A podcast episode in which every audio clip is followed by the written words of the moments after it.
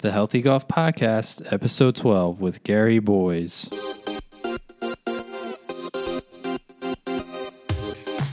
Welcome to the Healthy Golf Podcast, a podcast designed to help you transform your golf game and your life. Join your host, Dr. Joe O, as he chats with experts on all things golf performance to keep you feeling great and playing your best on and off the course.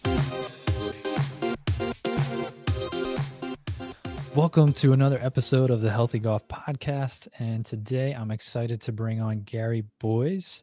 Gary is the owner of the Mind Zone. He is a mind coach who helps golfers, again, get over mental roadblocks and enjoy the game of golf. Uh, welcome to the show, Gary. Thanks so much, Joe. It's great to be here. Thank you. Uh, why don't we get right into it? Um, you can uh, give us a little bit more background about yourself, kind of what the Mind Zone is, and how you kind of got to where you are at this point. Okay, uh, that, that's, that's great. Uh, the Mind Zone, I sort of um, came up with this because as a golfer, uh, uh, I was always told how lucky I was. And it never occurred to me. Um, I just thought, well, you're, you're born with luck. Well, clearly you're not born with luck. Um, it's something that I believe you can actually create uh, for yourself. And I started to get in many years ago into the workings of the mind, got very much into hypnosis and, and mindfulness. Many people have heard of mindfulness, meditation, etc. Um, and it occurred to me uh, a few years ago how phenomenal our mind actually was. So, being a lover of golf and being called lucky all the time, um, I decided to set up this company uh, to help other people become luckier when they're playing golf. Um, so the idea being, uh, uh, again, the, the, times I've been playing golf, Joe, and I'll very occasionally may carve one into the trees, and lo and behold, it comes out on the fairway. And my playing partners would turn and say, if that happens to me, it goes further into the woods. So I cheekily used to just turn and say, well, you make your own luck. So the mind zone is is literally getting the most uh, out of uh, what you've got. This phenomenal piece of kit that you've got between your ears, and if you could go out and, shoot better scores, lower scores, um, have more enjoyment. If you're shooting lower, lower, scores at golf, you generally will have a lot more enjoyment. Uh, I'm sure you'll agree. Um, so that's why I set the company up, Joe. Excellent. Yeah, I mean, uh, I'm I'm not the greatest golfer whatsoever. I just truly love it. I mean, I mean, uh, I'm not great by any means, uh, but I still like getting out there and doing doing well. I usually have a few holes where I just fall apart, and that seems to ruin the score. But um, and I can't seem to put my finger on what it is. I mean, I, I know where I'm making mistakes, but what exactly I'm doing at the moment is is hard to tell, right? Um, mm.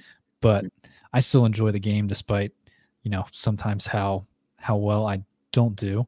Obviously, if I was doing much better, it would be much more enjoyable. Um, Absolutely. And I, I, think, Joe, you are like every other golfer, me included. We are all more than capable of hitting a bad shot. Um, the secret of it, of harnessing the power of your mind, is not to play two bad shots. Uh, now you'll see some of the pros on, on tour, the, the guys, the girls, etc. They'll play a bad shot, but they very rarely play another bad shot. Uh, whereas us, as, as um, where our careers don't depend on this, uh, we'll possibly top one off the tee, and we think we've got a long way to go yet. So we really try and hit the next one even harder. And of course, we know the dangers of that, and you end up with a little blob on your card, and that blob leads to another blob, etc. So um, yeah, that, that's why I set up the, the Mind Zone. Um, the great thing, and, and you've said this already, Joe, is from the majority of people, if not all, even the, the pros that are trying to keep their card for the following season, um, this is a game that we play for fun, for enjoyment, uh, for relaxing.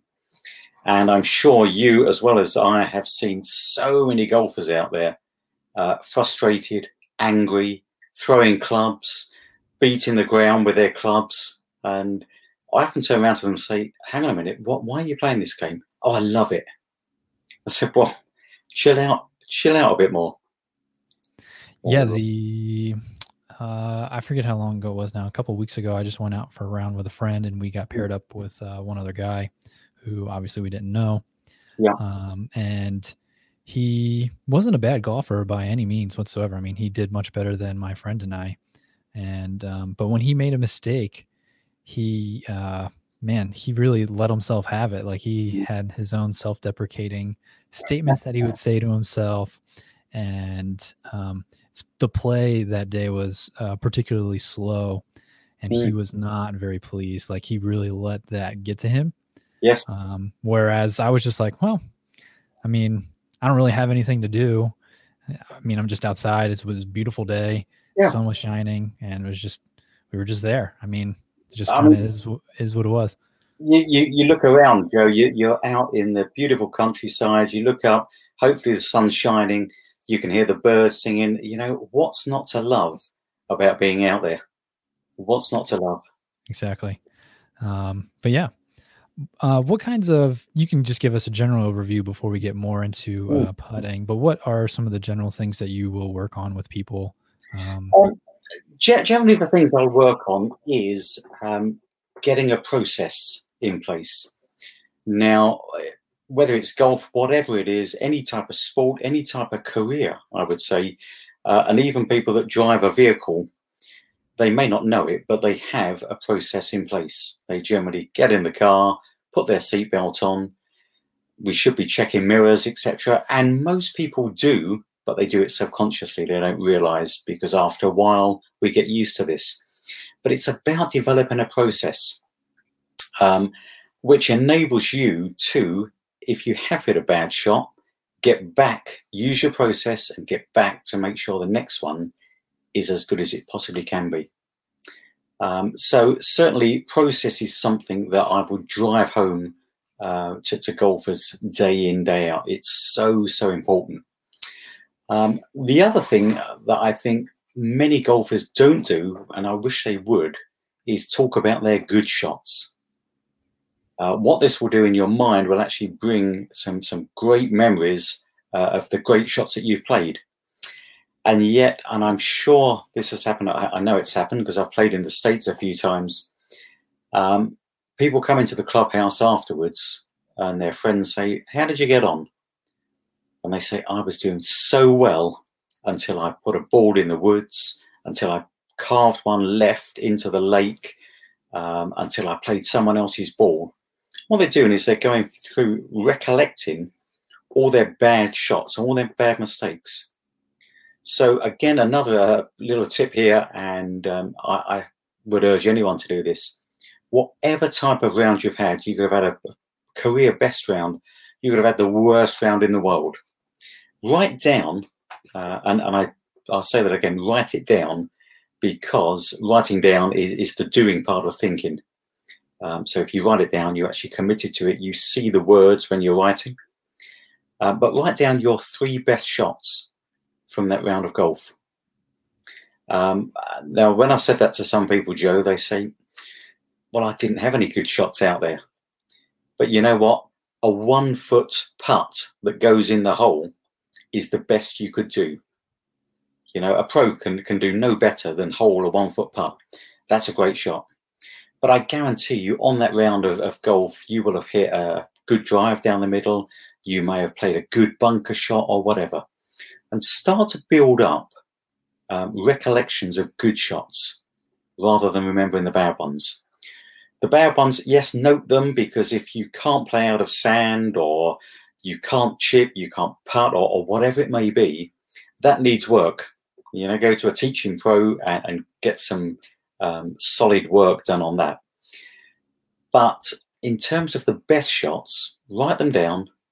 The next time you're faced with, say, a 12 foot putt that the last time you're on that green you hold, isn't it great to have that memory in your mind thinking, last time I was here, I hold this one. What did I have to do last time to hold it? So, certainly write three things down. That would be another tip. And I'll throw one word out there, Joe, uh, which you can use anywhere on the golf course. And that's the word possible. Um, I love the word possible ask yourself a question Is it possible that I can hit this shot? Is it possible I can hit that shot?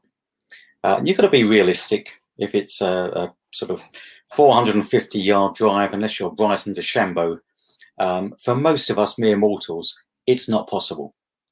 But if it's a, a 200 yard shot, most golfers, that's possible. It's a 20 foot putt on the green. Is it possible that you could hold it? And of course, the answer to that is yes, it is. And, and that's the first thing I would uh, sort of start asking questions of yourself. Ask good quality questions, of course. But is this shot possible? Uh, and that really st- uh, starts to kick off, going back to what I said about the process, your process. First question is Is this shot possible? If you're stymied behind a tree and you cannot get the ball anywhere out, is it possible to hold the shot? No, it's not. What is possible then? Well, I could chip out and then get on the green. So there you go, three little nuggets. Write three things down after your round. Uh, ask yourself good questions and, and use the word possible uh, and develop a process. Those are all amazing. I'm definitely going to start to do the writing down mm. afterwards. I would mm. say one for anyone who doesn't play the greatest, everyone always has those one or two shots you remember that are mm. good. That's what that's what brings you back to play more. Of course, that's what happens. Um, I find that I'm remembering more and more of my shots that I'm doing somewhat better, and I'm focusing more on that than I am on the bad mm. shots, which I think is helpful. Um, mm. On that same round that I was mentioning before, I wasn't doing the greatest, and then I was finally being able to put it into the fairway off the tee pretty consistently. And then, you know, I uh parred one hole. I was like, all right, well, that's good. Then yep. next hole parred again. I was like, all right, this is good, building up mm-hmm. some momentum. Next one was just a birdie, or not a birdie, excuse me, a bogey. Um, yep. So I mean, it's definitely there. And then focusing on the positives. And I just yesterday or a few days ago, I was reading that kind of what you just said. Ask yourself these questions. Mm. Um, not necessarily is it possible, but I do like that. But if you ask yourself positive questions, you're going to come up with a positive answer. Yeah. And I think um, it had to do with Karl Morris, who you've had some experience yeah. uh, learning from. Yeah, um, I mean, Karl always talks about um, the, the quality of your questions determines the quality of your life. Uh, and, and it's absolutely true there, it, not just in golf, but in anything ask good quality questions, you'll have a good quality life. Yeah. And I, I think um, writing down the good things is really good because I think most of us as humans just naturally uh, focus on the negatives because yeah. they seem so much more prominent. Um, and I start off every day with a little app that I have. It's like a little gratitude journal and just write down three thing, three things that I'm grateful for. It doesn't have to be anything yeah. huge, but it's a great way to start off the day. Like, Absolutely. You know, yeah. It's a it's it's a good way to say, all right, well, I have these three things going for me, mm. right? Where it, it can always be worse. Um, mm. doesn't seem like it can be, but it always can be. Uh, uh, most definitely, Joe. Most definitely. Yeah. So you were talking a little bit about putting. That's what I wanted to get most out of today, yeah. I guess, and and the mental roadblocks that occur with that. I saw a stat earlier. Um, putts that are more than 10 feet. I mean, your percentage of making those goes down to like less than a third. Yeah. Uh, basically. And that's even for like, we're talking top level guys here. Um, oh, yeah. Um, so yeah. when we're talking about amateurs, you shouldn't one expect that much of yourself if you're if you're putting beyond 10 mm. feet, which I'm sure most of us are uh, mm. at some point in the round. Um, but what are some of the common things obviously working on the process like you had said but what are some of the common roadblocks that you find that people struggle with when it comes to putting um, I, I, think with with putting, um, there's a few things that you, you've again. I said this earlier. You can't just think you're going to be a great putter. Um, you've got to work at it. You've got to have a good putting stroke. Uh, and again, a big up to all the teaching pros out there throughout the world. Um, in my opinion, not enough people, uh, not enough golfers go to their teaching pro um, to have lessons to get better. Um, so certainly you've got to develop a good putting stroke. But um, here's a question for you, Joe. Um, you just arrived at the golf course, um, and you're probably like many other golfers. You go and have a little putt, and you'll probably take two or three balls onto the green. Here's a question: Why do you go on the putting green before you play? Uh, for me, I mm. hope that the practice green is representative of the speeds yes. of what the greens on the course will be like so I can try to get an understanding yeah. of what that will be like so I have a better idea at least in my head I'm more along of the train of thought of you only bring your putter back as far as you need to yes and that's how much you follow through on the uh, that's how that's that's how far you follow through with as well mm. so the length of your backswing determines uh, you know your speed and how far you're going to hit it. That's that's yeah. at least the philosophy I follow when it comes to putting. So I try to figure that out. Yeah, uh, that is, in my opinion, the only reason before a round you would go onto the putting green, as long as it's the same uh, as the, yeah. the rest of the just to work out the pace. Um, so I will. Um, one of my routines is I'll go onto the putting green beforehand. I won't aim at any of the holes. I won't try and hole putts or anything like that, which is what I see a lot of people doing. I'll go and find a fairly flat piece of the putting green and I'll take my, my putter back sort of 12 inches and, and follow through 12 inches and see where the ball ends up. And then I'll do the same with the other. And then I'll do the same with the third ball. And all I want from the putting green is an idea of pace.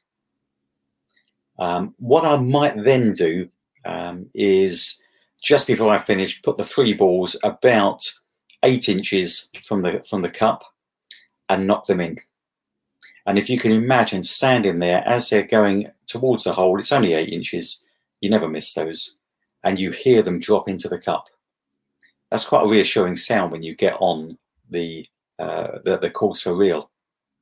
So now you're standing on the first green. You're up there in regulation and you know the pace of the green. And consider this you have not missed a putt all day. What's that going to do for your confidence? You've holed three putts. Doesn't matter that they were eight inches. You're in, in your mind, you'll hear the ball dropping into the cup. Um, so certainly go on the putting green beforehand, but there is no consequence. It doesn't matter how many you hold on the putting green, they don't count. Uh, and you may have heard this, as I have done on putting greens, when you hole a long one and someone turns around and says, Don't waste that one, save that one for the course. Well, clearly that's that's a load of rubbish. It doesn't work.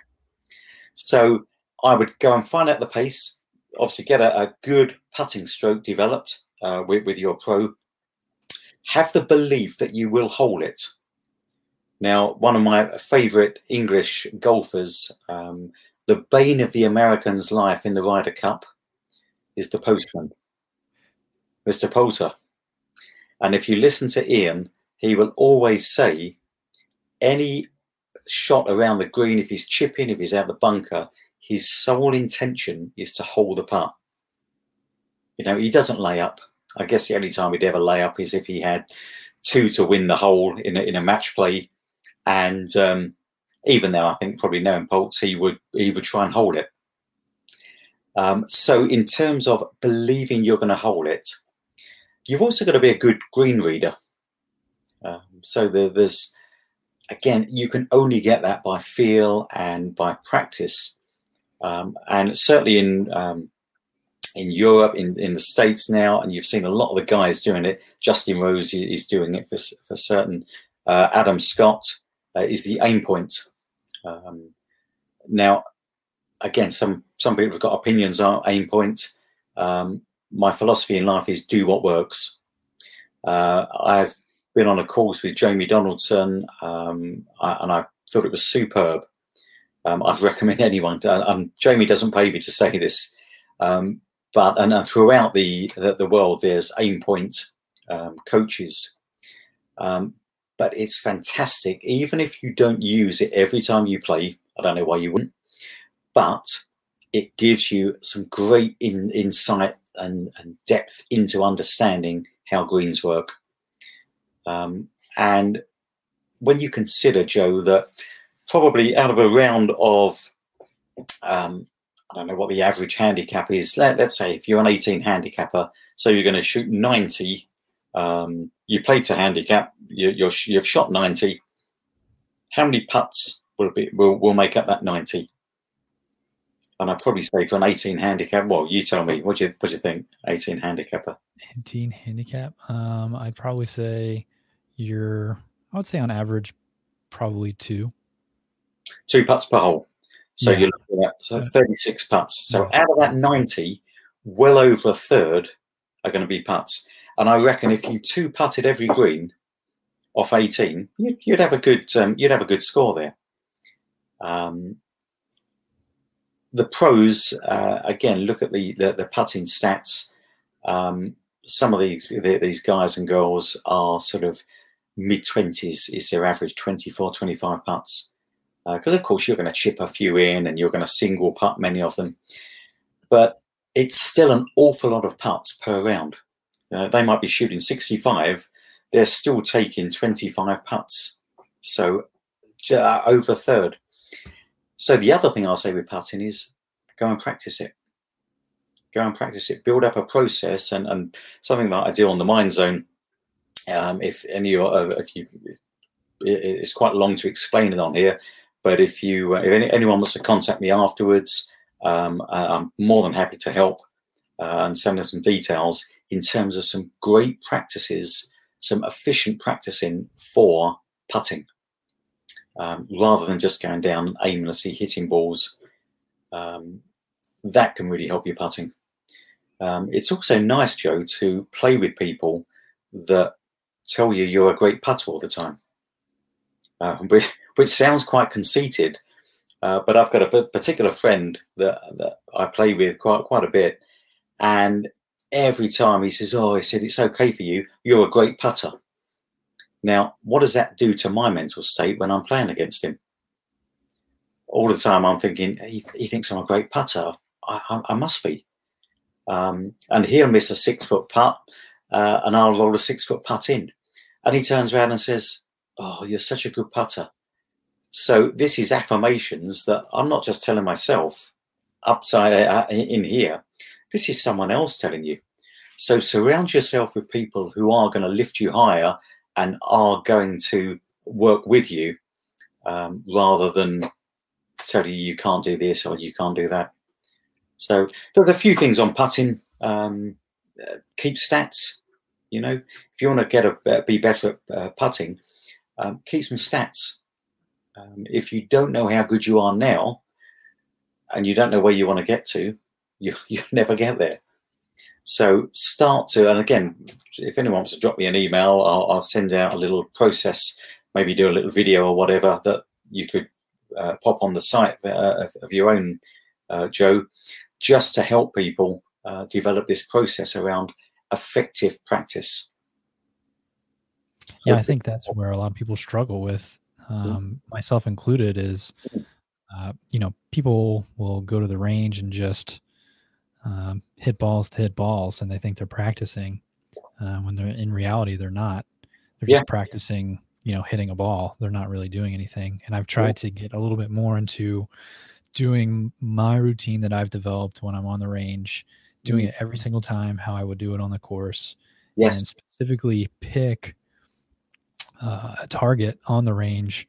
So, you know, I know what I'm aiming for and I do my routine of whatever my routine is yeah. exactly how I would do it on the course. That way it, like you said, it, it becomes a process. It's repeatable. Yeah. I mean, again, you, you've, um, it sounds like you're a pro golfer, Joe. Um, you're doing all the, all the right things. I'm trying to trying to get better, so I'm trying to take it one step at a time here. But yeah, um, I, this happens all over the world. People go to the driving range, and they get a, bu- a bucket of 40 balls or 80 balls, and they get the driver out and they go smash, smash, smash, and the balls are going down the middle, over to the right, to the left. They're slicing, they're fading, they're drawing, they're hooking, whatever. None of those go on the scorecard, do they? And how many people come away from the range? They say, oh, I'm, I'm hitting the ball so well. They stand on that first tee, which is nothing like the driving range. Now, the driving range, you've got a lovely level surface. Uh, it's on the tee. It might be the perfect height for the tee. You've just hit 79 balls. You've got one ball to go, and you think, well, that last ball, that's really the only one that's got any consequence. Uh, the, the last ball at the driving range, because that's the one. If you hit a good one, you'll take to the first tee the next day. But you stand on the first tee and you just haven't hit 79 balls. This is your first strike. Might have gone on the uh, practice ground and um, in the practice nets, swung a few. But generally, people, I see this, uh, driving ranges must love it because people go down there aimlessly, buy a bucket of balls of uh, 40 or 80 balls, and proceed to hit them. Uh, there's no consequence around it. Um, and if you consider golf is like no other sport, it is a game of consequence. Um, if you're playing, um, I don't know, baseball, football, soccer, um, tennis, anything like that, um, you get many chances, don't you? If you don't score a goal or um, a, a basket, you get another chance throughout that time. With golf, you only get one chance. If you miss that ball and you air shot, sadly, you've still got to count it. If you three putt the first green, you can't say, "Oh, let's start again." No, you've got to count it, and it's really one of the only games of consequence out there. So if it's a game of consequence, surely your practice should have some consequence around it. Mm. Which is exactly what you've said to me. If you go down the driving range, yeah, sure, have a have a warm up and uh, sort of stretch, etc. I'm very much actually looking forward to uh, Jimenez, um, the, the Spaniard. Um, I think he's playing his 707th game tomorrow, uh, or um, uh, tournament, it's a it's a new record when he tees off tomorrow. But um, you probably, well, no doubt, I've seen his warm up routine. Um, yes. Yep. So I'm not suggesting we all go and do that, but before you start a round of golf, have a little stretch, um, and and you're you're the expert at this, Joe, to, to get people flexible and and uh, doing what they should be doing. But when you're practicing down the range, put some consequence in it. So you've warmed up, right? I'm going to take a drive um, I'm going to take a seven iron, I'm going to take a hybrid, or whatever it may be. Uh, and again, if people want some purpose around this, think about your local golf course and play the round down at your course. Uh, sorry, at the uh, at the driving range. So if you normally take a driver on the first, you hit one ball with the driver. I don't think ever in history we have gone down to um, a course and played six shots with the driver straight off. Doesn't happen. Um, now, I totally get if you're at the range and you're developing a swing technique, or you've been to a pro and you're trying to develop a different swing plane or something. I, I get that. But if you're practicing down the range, take a driver if that's what you take at your first hole on your local course. Then it might be a six iron so you play a six iron. And you can actually determine, uh, because all these ranges have markers out there, flags, etc. So get your, your, your Bushnell or whatever and zap roughly the distance it's going to be. You might decide, well, I've come up short on that one, so I need to chip a 30 yard chip. So again, find a flag that's 30 so, so yards away and play a wedge shot, play a little chip.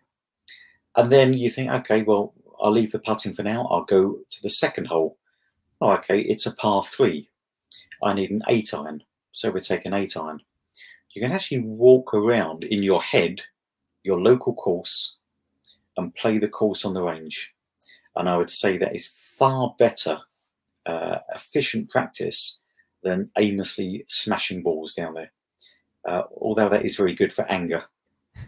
Yeah, I would say it was I I've heard that before in terms of mm. practicing, you know, hit a driver and then grab an iron or a wedge, whatever whatever you yeah. think, you know, you would need next. Don't just hit driver, driver, driver because that's not yeah. how you actually play. Yeah. And I did that the last time I was at the range, not the entire time, uh, but for part of it. Yes. And it was really because I've never done it before. It was really awkward because I felt mm. weird switching clubs every yeah. shot, basically. Um, but I can see how that would definitely and obviously translate to actually playing on the course because very rarely are you hitting the same club twice. Exactly. Um, it's yeah. not not typical. Yeah. It's it's trying to make your practice as similar as it is on the course. Now, it would be a bit daft to hit a hit a drive and then walk up and down the uh, the, the, driving range um, for sort of 200, 200 yards to make it really effective. I'm not asking to do that, but just think about changing your clubs all the time and, and actually have some purpose. Whether it's a flag over on the left hand side, the right hand side, or whatever, pick out a target and okay, zap it. That's how far that hole is. What do I need? What's possible to get me there? I need a five iron. I need a hybrid, whatever it may be. But actually put some consequence around it. Yeah, that's perfect. Mm. I when I go, sometimes I go with my father-in-law, and um, there's uh, we usually play with like a, a, wedge, like the closest. They're like elevated greens where the flags are. Yes, uh, that are closest to us on the driving range, and it's probably depending on where they set up uh, the hitting area from. Mm. You know, it probably ranges anywhere between 80 to 100 yards. Yes, and um, usually at some point he looks at me, he goes, "All right, we're gonna have five balls. Yeah. Whoever gets the closest to the pin and gets the most points wins." And so it just immediately turns into a game, and yeah, uh, it's it's uh, I, I don't know what, what I want to say. It definitely gamifies it and puts it into more it gives you realistic pressure. Yeah, it, it, it, gives you some consequence because yeah. especially if he puts one in close, it, there's a bit of added pressure on you then, isn't there, to to yep. make sure you win. Exactly. Uh, so yeah, whatever you do, put some consequence around it. Um, yeah. Without doubt. Without doubt. Um, speaking of pressure, mm. I I feel like we never, none of us, most of us will probably never ever know what it's like to probably putt for the win at say Augusta or anything like oh. that. But for someone just like myself, like I can remember a few rounds ago, I had uh, on a par three, I was probably, I don't know, for less than 10 feet to a, uh, for a birdie. And I typically don't get birdies, right? And so I feel the adrenaline going and I'm like, all right, well, this putt's for a birdie. I can make this. This will be a great, great start. It was only hole two. Yeah. So I was like, all right, this could be a good start to the round. And, you know, I didn't didn't make the putt. What do you suggest, or what are some of your techniques that you you use well, with your players for pressure? The first thing I'd say to you, Joe, is who were you playing with? Uh, that round was my father-in-law, um, his friend, and then and he didn't give it to you from four or five feet. He didn't give it to you. No, it wasn't. I don't think it was that close. Uh, it definitely wasn't. It was less than ten feet, but okay. maybe not four feet. Um, now, people talk about pressure, and I love that word pressure because um, let's go back to what we said earlier. Golf's a wonderful game. You're out in the fresh air, sun shining, the birds are singing, and, and life is great. Um, that ain't pressure. That ain't pressure. It's very true. Uh, very true. Pressure is not having a, a, roof over your head, not knowing where your next meal is coming from, etc. So people tell me, "Oh, I, I'm on the 18th and I'm under so much pressure," and I say, "Actually, you're not." The only pressure that we have on ourselves is what we put on our, our it's our own self-inflicted pressure. Um, and it's amazing how pressure builds when there's something out of the ordinary. For example, you had a birdie putt. Now, if you were on the green 20 foot away, you would be quite happy to walk off with a par. Yeah. But you're saying, well, I was four or five foot that's exactly the same as a 20 foot putt. It's still got to go in. And if you hit it on the right line, the right length, and if you go through your process, there's more chance of it going in. But in terms of pressure, um, it's a bit like the, the, the, meaning of a golf shot. Uh, it's people turn around to me and they say, "Well, on the first or second hole, um, if I've missed a putt, it doesn't matter because I've got plenty more holes to go." And then they get to the 18th, and you're playing with your father-in-law and you might be t- playing for 10 bucks or whatever. And you know you've got to nail this four or five foot putt to take the money. And he possibly comes over to you and says joe do you realize this is for 10 bucks? You've got to sink that putt for 10 bucks. That putt is no different from the putt you had on the first, second, third, fourth, any other one. But all of a sudden, you've put extra pressure on yourself. So again, I would put a little story in my mind around that to say, there's no pressure. It's just another putt. And if you look at the, some of the tour pros, uh, they amaze me um, how they finish um, and, and, block out sometimes 18 holes.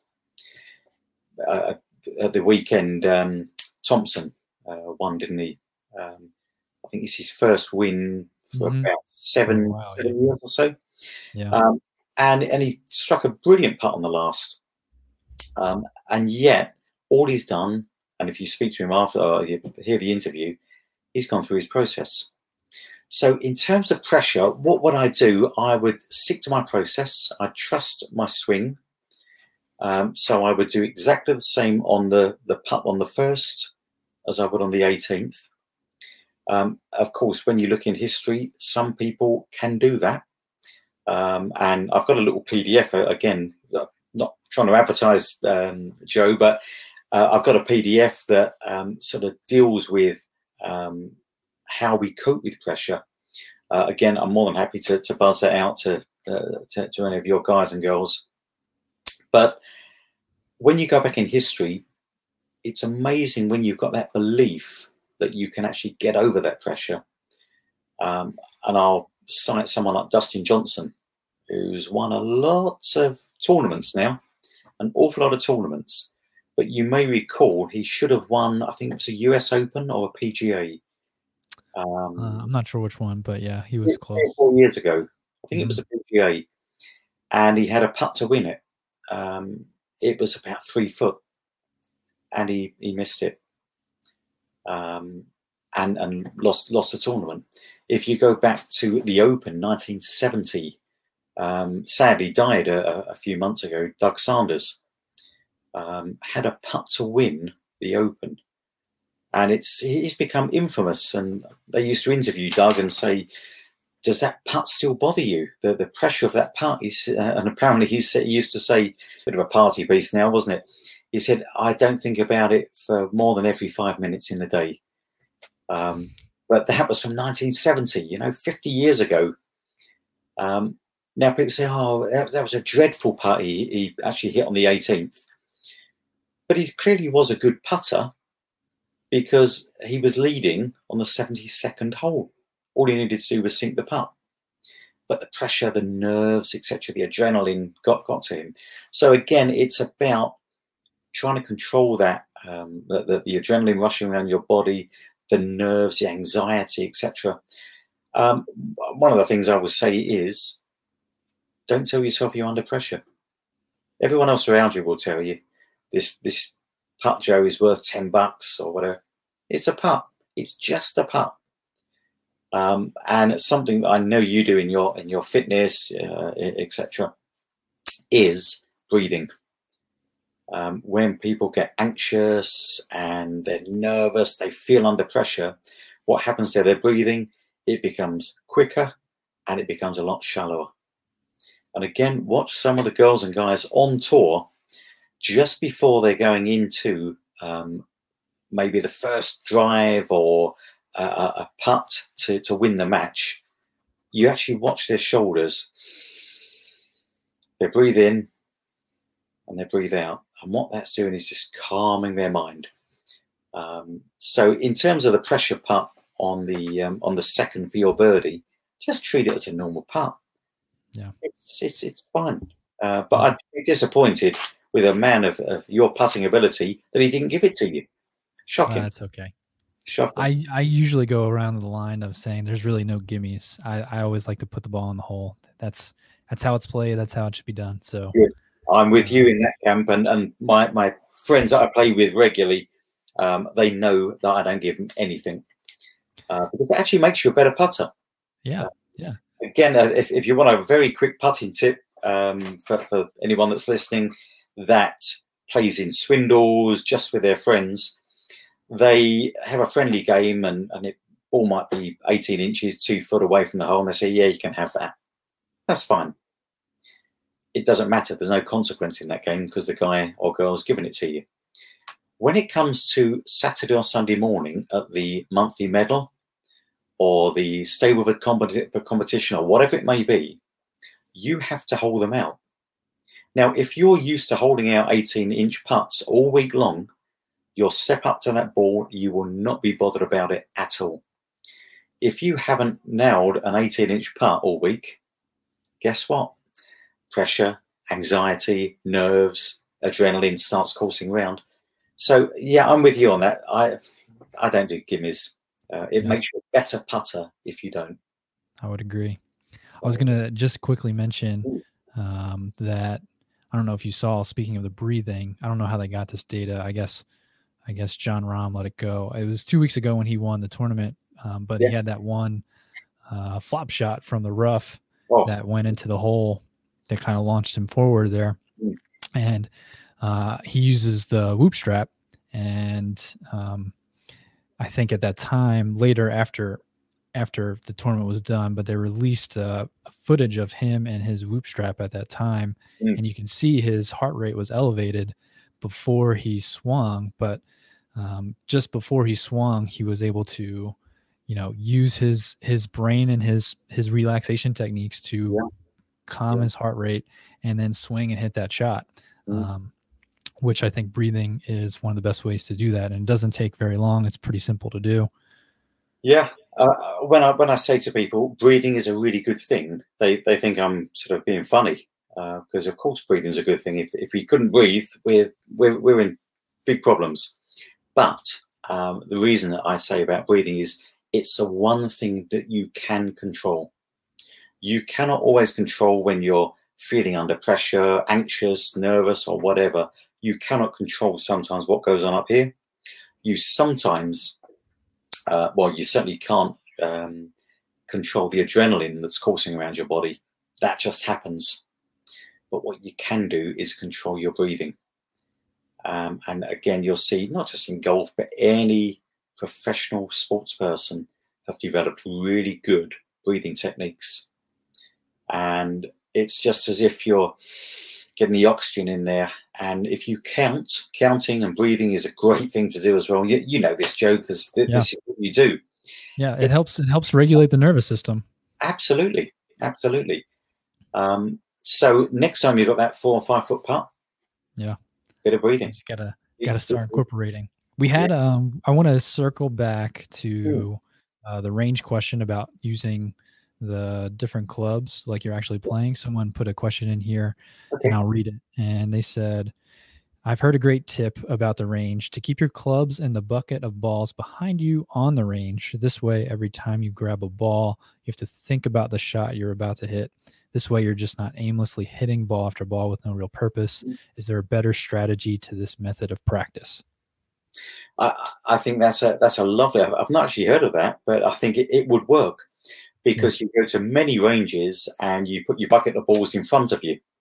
And it can be very automatic if, if you're not disciplined to pick a ball up, put it down, hit it, lean forward. If you've physically got to move away to pick up the ball, then I would say absolutely that would work. It's again adding a process because you don't automatically hit loads and loads of balls, even if by the off chance that you have carved one out of bounds, you still have to go to your bag, open the zip, get a new ball out, mark it, and drop it. So there's still it's, it's getting it more like what it would be on the course.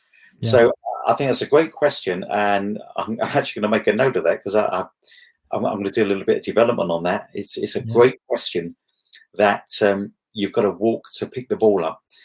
Hitting balls aimlessly just really, I just yeah. I, I, don't see why you would do it other than you've had a really bad day at work and you just instead of going home to kick the cat. Not that I'm saying you should be kicking cats, but you understand what I mean.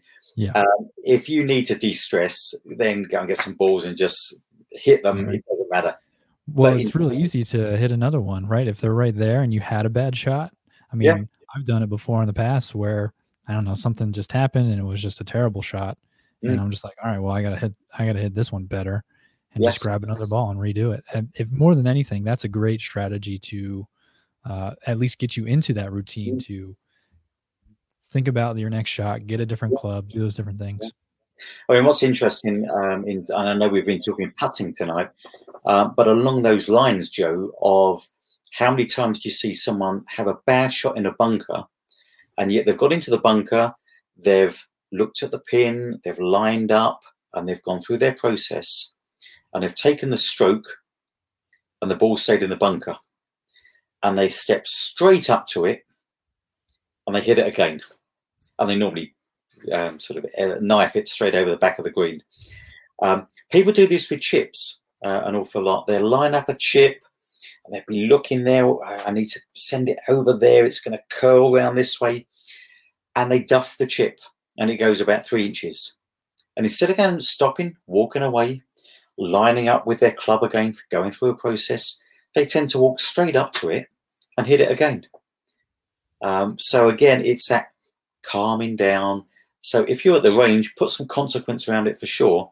But I love that idea. So whoever it was that, that commented yeah. on it, thanks, I thanks for that. Uh, yeah, I'll, I can't see who it is. I'll be able to see later. Excellent. Um, I'll build that into the um, in, in, into my mind zone sessions without doubt. So thank you. There you go. Yeah.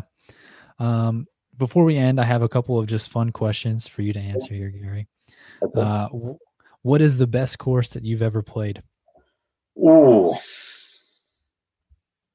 it's a tough one. That's a tough one. I've played. i am really fortunate. I've played so many good courses, um, and generally, if you've played well around the course, you you yeah, it, that's nice. I think in the UK, um, it would have to be something like there's probably a, a, there's a course called New Zealand, New Zealand Golf Club. Uh, Club. Um, it's down in Surrey, uh, sort of to the to the west of London. It's an absolutely beautiful, over 100 years old, quaint, quirky, heather everywhere. Um, that's a stunning course. Um, so that's that's.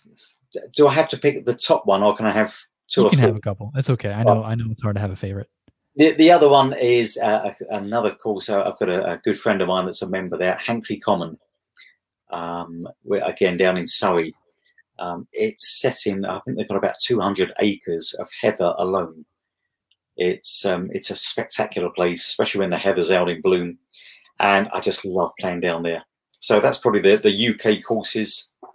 Um, if if I said America, then again, it's I, have not played many of what I'd call the top um, sort of the, the Whistling Straits, uh, the, the top courses there, Sawgrass.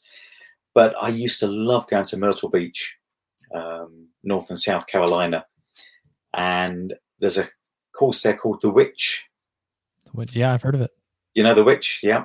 Yep. And I just, I pro- probably played it four or five times and always played well there. And I just, again, if you play well, but that's a that's a lovely course. Um, in massive sort of expanses. So yeah, that's probably my favourite American course. Now all your uh, guys, colleagues, and friends, etc., going to say you need to play this one, you need to play that one. Um, I mean, I think the one I'd love to play where the waste management is held in Arizona. Oh, yeah. Yep. Um, that's, a, that's a great. That's a great one. Especially the 16th, the par three. Yeah. Mm-hmm. Um, I mean that that's unbelievable and I'm hoping to get up in. The, I've never played St Andrews. In the next uh, next couple of years, uh, once things have co- calmed down across the world with COVID, which of course they will, then I'd hope to get up to St Andrews, um, just so that I can say I've played there. Right. So, Very nice. All right. Second second fun question here. Um, you have a risky approach shot to the green. Are mm-hmm. you going for it or laying up? um, do you want the sensible answer or do you want what I would do? Tell me what you would do. I'd go for it. All right, there we go. That's all. That's all we need to know. Uh, I'd go for it because listen, you you've you, you only live once apparently, and um, how spectacular would that be if uh, if you got it on the green from a risky shot? Um, but then I believe I'm going to do it. Uh, if I didn't think I could do it, I wouldn't do it, Joe. But you got to ask if it's possible, right? is it possible to do that? Yes, it is. I'm going to have a go. I, I think I, I, love Phil Mickelson, and and sometimes out there, I think I'm Phil Mickelson. Um, there you go. So there we are. There we are. Uh, last last fun one. You're going to yeah. go out for a round. Who's in your dream foursome? Oh, oh, the dream four ball. I think. I mean, I'm of the era. Um, people like Jack Nicklaus just put golf on the map. Phen- phenomenal guy. Uh, but I am of the era that, to me, it's Tiger. Um, I'm talking now golfing ability, not anything else, mm-hmm. but golfing ability. Uh, I think it would be awesome to watch uh, and play around with Tiger. I think European wise, um, again, the, the magician um, is going to be Seve. Um, I just, he was phenomenal at visualization. Uh, and if you've ever heard the story with Billy Foster, his caddy, when he put the ball through the the, um, the hole the size of a dinner plate, if you haven't, it's on my website. Um, it's hilarious. Um, but Seve had this vision. So I think Tiger, Seve. Hmm. Hmm. It's it's a t- I mean, I, have seen him play a few times. I love his ball striking, uh, and I'm probably a bit biased being being European. Uh, Rory. I'm a big fan of Rory. I think I think he'd be a fun guy to hang out with and play around play around I, with. I think Joe the guy's so talented. Um, he's lined up for the majors. He's talking about pressure earlier. He's put pressure on himself. That I mean, he will have two or three great rounds, and you think, what's happened here? It should a level par round. Um, so I think, yeah, for to, to have a four ball with Tiger, Seve, and Rory would be great fun. Um, so many I'd love to play with, but um, that would be a fun round. That would be a fun round. Uh, any last words of advice or wisdom in terms of uh, just helping people play better golf? the, the, biggest thing I would say, and I say this whatever level you are, um, enjoy yourself. You know, uh, it's it, it is a fun game. It's a phenomenal game. Um, it gets us coming back all the time. Even if you've had a, a, nightmare out there, you will have hit one or two shots. You think that was nice, that was nice, and as you said earlier, Joe, it gets us coming back. Uh, and you know what? If you're enjoying yourself, you're having fun, um, you will actually play better because your body will relax more. Um, I think it was Andrew Johnston, uh, Beef, um, that, that, I had the pleasure to, uh, to, to play at his home club, um, and I was speaking to him afterwards, and he said, "Just go out there. It doesn't matter what people think. Just go and have a great time." Uh, and if you've seen Beef play, uh, which many people have, he has a great time. Yes, yep. of course, he'd love to win more tournaments, um, but he's got a young, young, young family now. Um, family takes over the, the, for the, the goal for many people. Um, but my yeah parting shot would be Joe, just go out there and have some fun, enjoy yourself, because um, that's all there is in this world. Being happy. That that's the ultimate goal, I believe, of, of anyone that's ever existed. Be happy. Do what makes you happy. Yep, I would agree, hundred percent, right there. Excellent. Um, how can people get in contact get with you, Gary? Uh, well, uh, what I'll do, I'll if I buzz over um, uh, email addresses, I've got a website. Um, mm-hmm. There's a Facebook page. I know this streams out to Facebook, so yeah. if I buzz you over some links, um, Joe, yeah. maybe you'd be kind enough to put them underneath the video. yeah, um, I could do that, and then um, I'll also put them on uh, the show notes as well for the podcast when it comes out, uh, probably in a few weeks. Yeah. Um, but then people will have access to it directly from there too. Absolutely. Yeah, I'd love, love to do that. And I say, anyone's got any questions, um, I'll confess I don't know all the answers.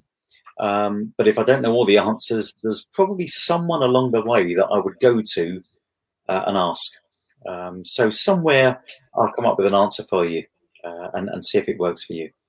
But yeah, it'd be a pleasure to uh, to help anyone. Perfect, Gary. Thank you so much for spending your time and, and knowledge with everyone here it's been great. I've really enjoyed it, Joe. And um, yeah, let's let's do it again in a few months and, and see how the golfing is going from there. Yeah, I think I think it would be great to get more insight from you at some point again, Gary. Superb. Thanks, Joe. All the best, and uh, and you take care. Thank you. That was such a great episode with Gary. I learned a whole bunch of new things about what I can do to improve my practice and just my game and my mindset just from this episode. Uh, I highly recommend you go back and re listen again and just pick up all the different things that Gary went over. I also highly recommend that you give Gary a follow. Uh, you can go right into the show notes. I linked up all of his contacts, including his Facebook page, his website, and his direct email as well. Uh, once again, I want to thank you so much for tuning in to this week's episode, downloading, and spending the time to improve your golf game and your life. If you haven't done so already, uh, I would be greatly appreciated if you could subscribe if you're not already subscribed. But if you are, please rate and write a review for the show. All that does is really helps the show get seen more when people search for podcasts, so more people can improve their golf game and their overall health and their life, just like you have by listening to the show. Uh, thank you so much. Continue to keep pushing forward, working hard, and striving for greatness every day because when you feel great, you golf great.